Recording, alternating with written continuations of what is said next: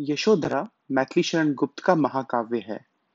जैसा कि सभी जानते हैं, यशोधरा गौतम बुद्ध की पत्नी थी और जब गौतम बुद्ध उन्हें और अपने पुत्र राहुल को छोड़ के चले गए, तब यशोधरा कैसे अपना दुख अपने, अपनी सखियों से, अपने परिवारजनों से बता रही हैं, उसी को इस कविता में समझाया है मैथिली शरण गुप्त जी ने।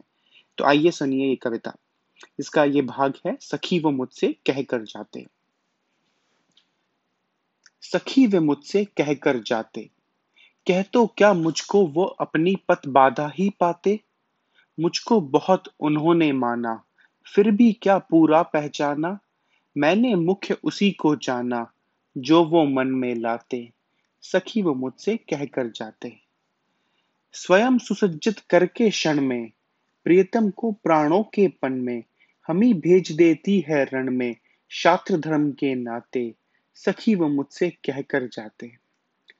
हुआ न ये भी भाग्य अभागा, किस पर विफल गर्व अब जागा।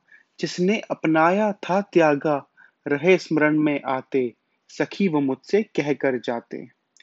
नयन उन्हें है निष्ठुर कहते, पर इनसे जो आँसू बैठे सदैव हृदय वे कैसे सहते, गए तरस ही खाते। सखी वो मुझसे कहकर जाते। जाए सिद्धि पावे वे सुख से, दुखी न हो इस जन के दुख से। उपालंब दू मैं किस मुख से?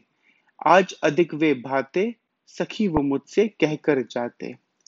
गए लौट भी वे आवेंगे, कुछ अपूर्व अनुपम बुलावेंगे रोते प्राण उन्हें पावेंगे, पर क्या गाते गाते सखी वो मुझसे कहकर जाते।